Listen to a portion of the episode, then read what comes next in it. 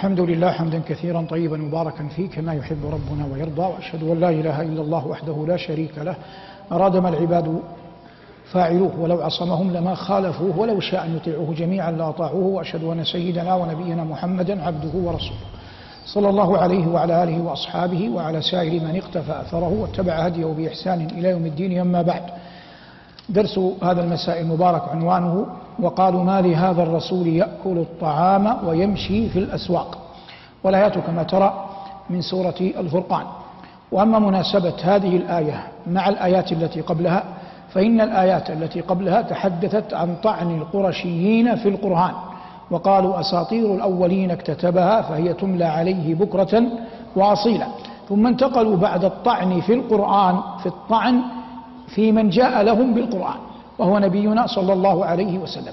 فقالوا كما أخبر الله جل وعلا عنهم وقالوا ما لهذا الرسول يأكل الطعام ويمشي في الأسواق؟ من حيث الإجمال يأكل الطعام كناية عن بشريته ويمشي في الأسواق كناية عن تواضعه. أعيد. من حيث الإجمال يعني الذي لماذا هو كذا صلى الله عليه وسلم؟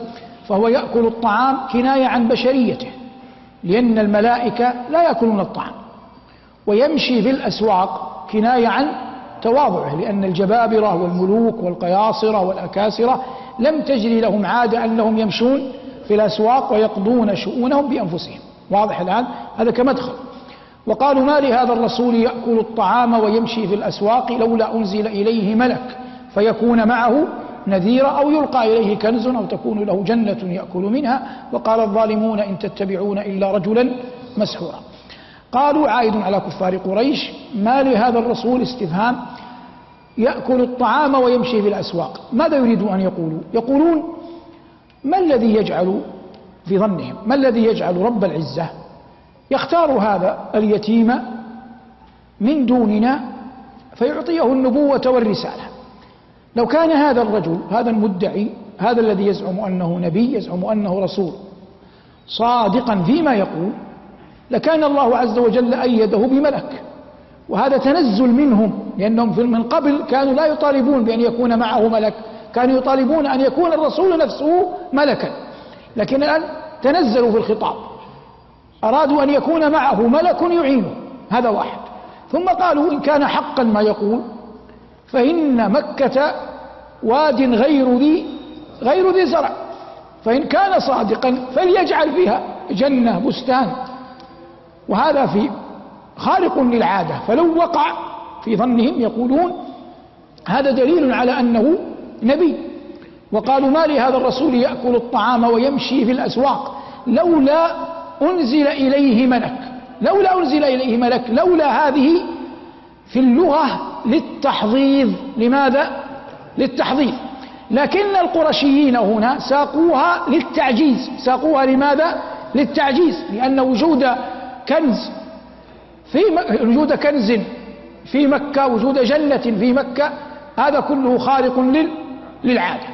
وقالوا ما لهذا الرسول يأكل الطعام ويمشي في الأسواق لولا أنزل إليه ملك فيكون معه نذيرا أو يلقى إليه كنز. لفظ كنز ورد في القرآن في مواطن ورد في خبر اليتيمين اللذين أبعث الله موسى والخضر ليبقي لهما ما تركه له والدهما.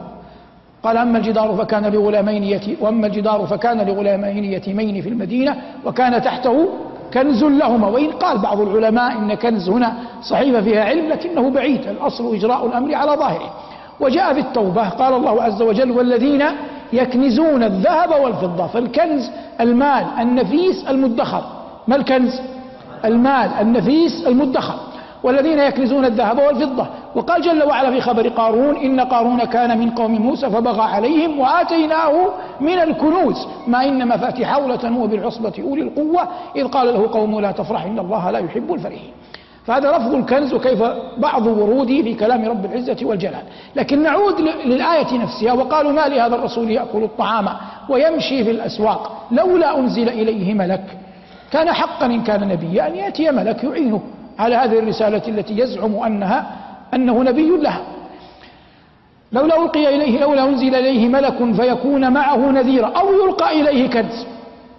حتى يستريح ولا يذهب إلى الأسواق ولا يغدو على حاجته. يكون لديه كنز مال مدخر نفيس فينفق منه على نفسه وعلى أبنائه ولا يحتاج إلى أن يغدو ويروح في الأسواق. أو تكون له جنة. لا يقدر على شيء من السماء فليقدر على شيء من الأرض. فلينبت الله له بستانا جنة يطعم ويغدو ويروح يأكله هو وأسرته ومن يعولهم منها. أو تكون له جنة يأكل منها. وقال الظالمون وهم الكفرة. وهذا استئناف من رب العزة. وقال الظالمون إن تتبعون إلا رجلا مسحورا. أي أنهم من حيث كلامهم هذا لم يستطيعوا أن يثبتوا على على شيء. فانتقلوا من تلك المطالب التي طالبوا بها إلى أن قولهم وقال الظالمون إن تتبعون إلا رجلا مسحورا. ولهذا قال رب العزة في التعقيب عليهم انظر كيف ضربوا لك الأمثال. تارة يقولون تحتاج إلى كنز تارة يقولون تحتاج إلى جلة تارة يقولون إنك ساحر تارة يقولون إنك كاهن. انظر كيف ضربوا لك الأمثال فضلوا. فلا يستطيعون سبيلا. ثم قال جل وعلا يبين مقام رسوله عنده. فلا يستطيعون سبيلا تبارك الذي إن شاء. جعل لك خيرا من ذلك. خيرا مما اقترحوه. خيرا مما توهموا خير مما يحسبون أنهم يعجزونه بك. تبارك الذي إن شاء. جعل لك خيرا من ذلك جنات تجري من تحتها الأنهار ويجعل لك قصورا. لكن الله من هوان الدنيا عليه أنه أذن من يكمل. من هوان الدنيا على الله أنه أذن أذن قدرا يعني أذن قدرا أن أن يعصى فيها. من هوان الدنيا على الله أنه أذن قدرا أن يعصى فيها. فالذين يعصون الله يعصون بقدر الله بإذن قدري كوني منه. واضح الآن؟ فالله عز وجل يقول انظر كيف ضربوا لك الأمثال فضلوا فلا يستطيعون سبيلا. تبارك الذي إن شاء جعل لك خيرا من ذلك جنات تجري من تحتها الأنهار ويجعل لك قصورا. بل كذبوا بالساعة أي أن هذا هو منتهى الأمر. هؤلاء لا يؤمنون ببعث ولا نشور حتى يصبح منهم رغبة في الإيمان بك والتصديق لك. بل كذبوا بالساعة واعتدنا لمن كذب بالساعة سعيرا إذا رأتوا من مكان بعيد سمعوا لها تغيظا وزفيرا. المراد من هذا كله أن أولئك الكفرة الظالمين القرشيين الأوائل من بقي منهم على الكفر ما من حيلة أرادوا أن يدفعوا بها الناس عن رسول الله صلى الله عليه وسلم إلا إلا اتبعوها. لكن الله عز وجل في خاتمة الأمر أظهر دينه ونصر رسوله وأتم كلمته وأسبغ على عبده ونبيه محمد بن عبد الله نعمته. وقال له يوم الفتح يوم عرفة اليوم أكملت لكم دينكم وأتممت عليكم نعمتي ورضيت لكم الإسلام دينا. الكنز المال المدخر النفيس تعبدنا الله بأن نزكيه. وأمرنا الله عز وجل بالزكاة منه أي من ذلك المال وجعل ذلك ثالث أركان ديننا وقرنها أي الزكاة كثيرا بالصلاة وهذا أمر لا خلاف فيه. بقينا في كنوز الجنة. قال صلى الله عليه وسلم كما في حديث أبي ذر وكما في حديث أبي هريرة ألا أدلك على كنز من كنوز الجنة؟ قلت بلى يا رسول الله. قال قل لا حول ولا قوة إلا بالله. لا حول ولا قوة إلا بالله. لا حول ولا قوة إلا بالله. ما معناها؟ أكمل من قال في معناها عبد الله بن مسعود رضي الله عنه وأرضاه. قال معنى لا حول ولا قوة إلا بالله. لا حول عن معصية الله إلا بعصمته. ولا قدر ولا قوة على طاعة الله إلا بمعونته. أعيد. قال عبد الله بن مسعود رضي الله عنه فيما يروى عنه. معنى قول لا حول ولا قوة إلا بالله. لا حول يعني لا تحول. عن معصية الله إلا بعصمته.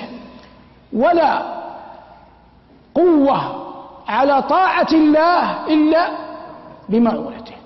وفيها من الاستسلام لله الشيء العظيم ما جعلها كما أخبر رسولنا كنزا من كنوز كنزا من كنوز من كنوز الجنة. قال ابن تيمية رحمه الله ولا حول ولا قوة إلا بالله كلمة تكابد بها الأهوال وتحمل بها الأثقال وينال بها رفيع الأحوال. قال ابن تيمية رحمه الله لا حول ولا قوة إلا بالله كلمة تكابد بها الأهوال وتحمل بها الأثقال وينال بها رفيع الأحوال. ولا ريب أنها كلمة عظيمة ويتأكد يستحب تأكيدا قولها عند سماع المؤذن حين يقول حي على الصلاة حي على الفلاح. فإذا سمعها المؤمن سمع المؤذن يقول هذا يقول مرددا معه لا حول ولا قوة إلا بالله. وهل يقول لا حول ولا قوة إلا بالله دون أن يقول حي على الصلاة حي على الفلاح؟ هذا قول. وأحب إلي جمعا بين الأحاديث أن يقول يجيب المؤذن يقول حي على الصلاة ثم يقول لا حول ولا قوة إلا بالله ويقول حي على الفلاح يجيب المؤذن ثم يقول لا حول ولا قوة إلا بالله والمسألة كما تعلم من حيث الصناعة الفقهية فيها خلاف معروف. قال الله عز وجل وقالوا ما لهذا الرسول يأكل الطعام ويمشي في الأسواق؟ لولا أنزل إليه ملك فيكون معه نذيرا. التواضع لله عز وجل من أعظم أسباب الرفعة والعزة في الدنيا والآخرة. وقد كان صلى الله عليه وسلم على رفيع قدره وعلو درجته. ما كان يتأتى منه الكبر ولا مثقال ذرة. ويقول إنما أنا عبد فقولوا عبد الله ورسوله. لا في طعامه ولا في غدوه ولا في رواحه ولا في تعامله مع أصحابه. إنما أنا ابن امرأة كانت تأكل القديد من من أهل مكة. يقول صلى الله عليه وسلم عن عن نفسه. ومن ابتلي بالكبر عياذا بالله فقد حرم نفسه من فقه كتاب الله. وأعظم ما يقرب الإنسان من علم التفسير أن يكسر الله الكبر من قلبه. لأن الله قال سأصرف عن آياتي الذين يتكبرون في الأرض بغير الحق. فالغالب من يريد أن ينحو بالتفسير لا أقصد بالتفسير فقط العلم به مثل حالنا لا أقصد العمل بما يفقهه من القرآن بما يفهم من الكتاب بما يدركه من أوامر الله ونويه. وتلك منزلة. كنا وما زلنا نحن وأنتم نسأل الله أن يبلغنا وإياكم إياه لكن الانكسار والتواضع لله من أسباب نيلها وحصولها وقرب العبد منها. وقالوا ما لهذا الرسول يأكل الطعام ويمشي في الأسواق. الأسواق جمع سوق. والنبي عليه الصلاة والسلام لما هاجر إلى المدينة وبنى دولة الإسلام الأولى جاء إلى شرق المسجد النبوي. فاختط مكانا وجعله بقعة يقبر فيها الموتى فعرف كان هناك نبت يسمى الغرقد في تلك البقعة.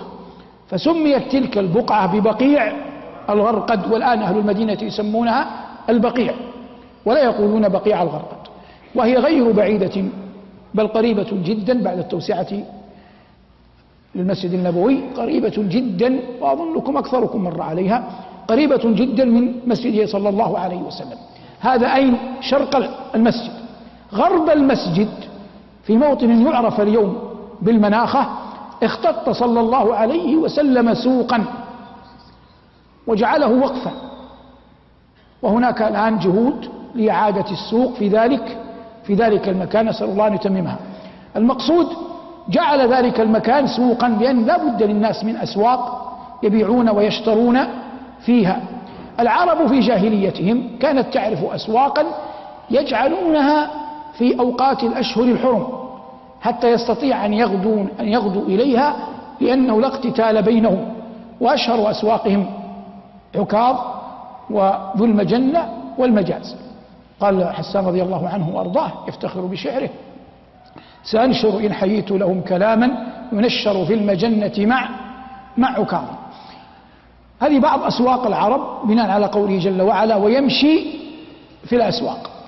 وأما أكل الطعام فهو صلى الله عليه وسلم أنزل الله عز وجل عليه قوله قل من حرم زينة الله التي أخرج لعباده.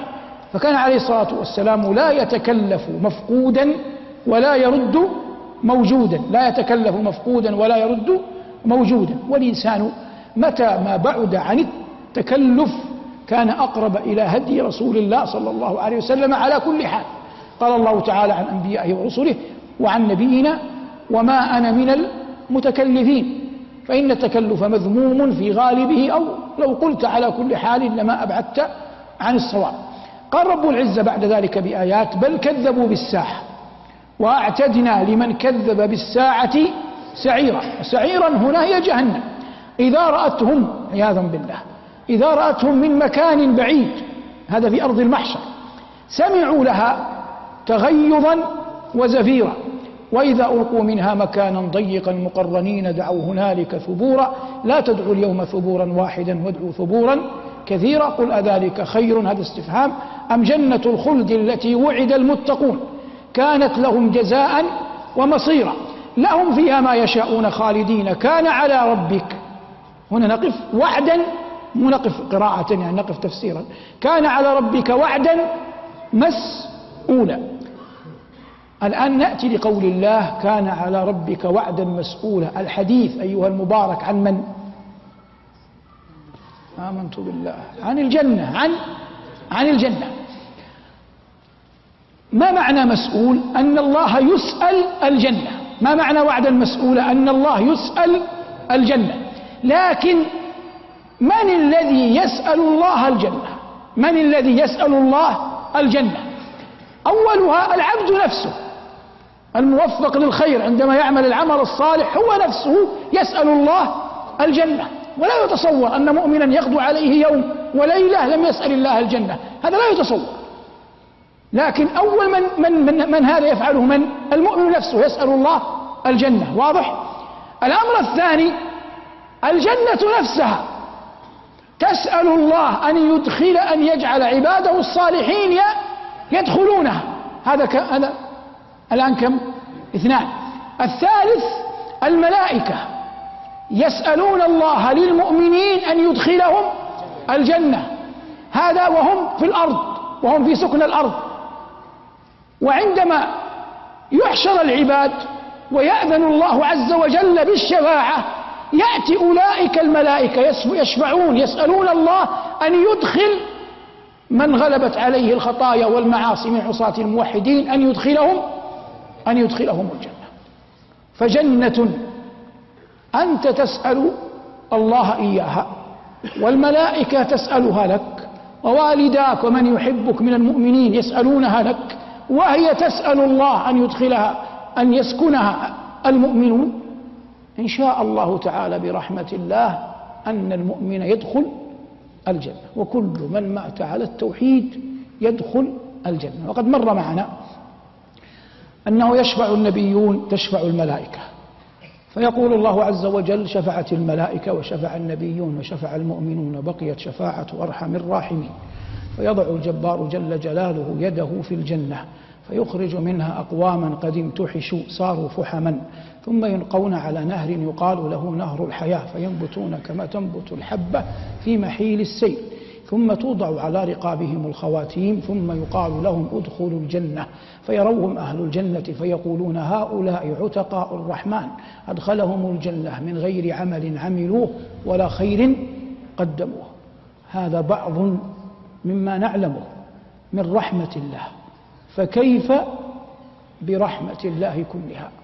اللهم إنا نسألك بأحب أسمائك إليك وأقربها زلفى لديك وأعظمها وسيلة عندك أن ترحمنا برحمتك التي وسعت كل شيء وأن تدخلنا الجنة من غير حساب ولا سابقة عذاب. صلى الله على محمد وآله والحمد لله رب العالمين.